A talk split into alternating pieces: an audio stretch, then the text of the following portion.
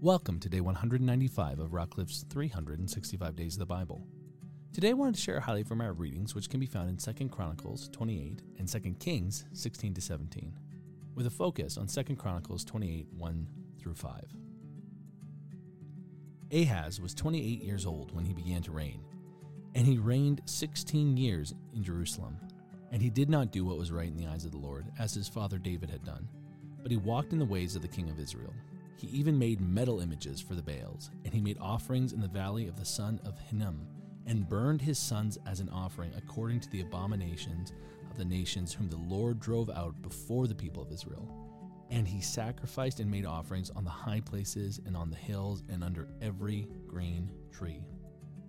Therefore, the Lord his God gave him into the hands of the king of Syria, who defeated him and took captive a great number of his people and brought them to Damascus.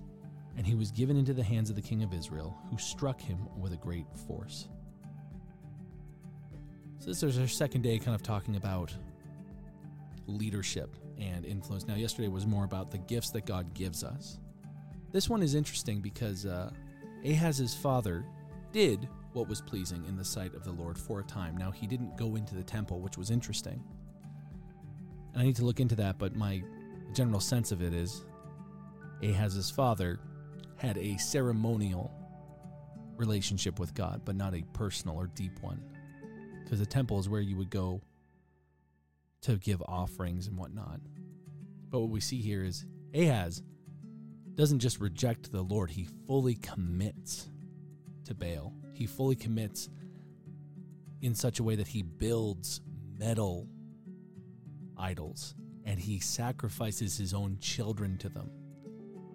If you've ever been reading along with this and you go, oh, where does it you know state that Baal worship involved child sacrifice? Well, that was it right there.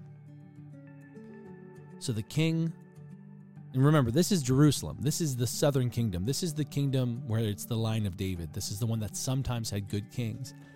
And the son of the last okay king is so consumed with Baal worship. It says that he made offerings in every high place and under every green tree.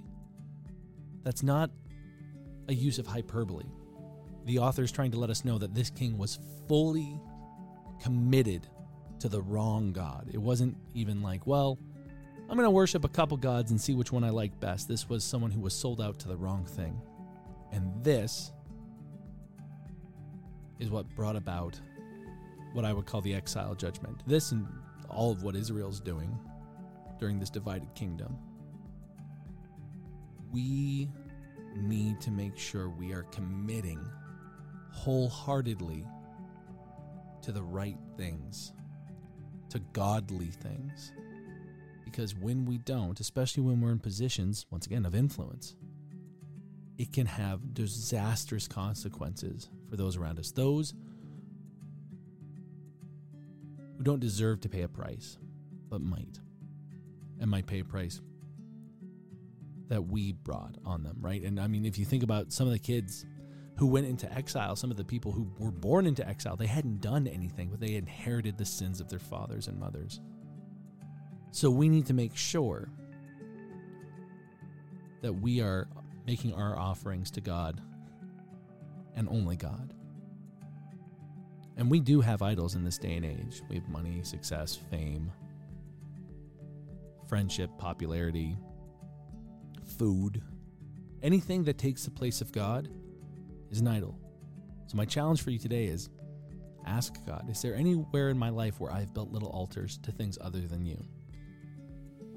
And if so, please help me to clear them out before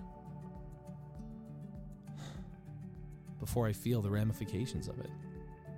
Honestly, my prayer for all of us is that God would give us mercy and the wisdom to avoid mistakes before we make them. But if we're in the midst of it, to turn about course and get back to the source. May you be encouraged by the word and built up in spirit.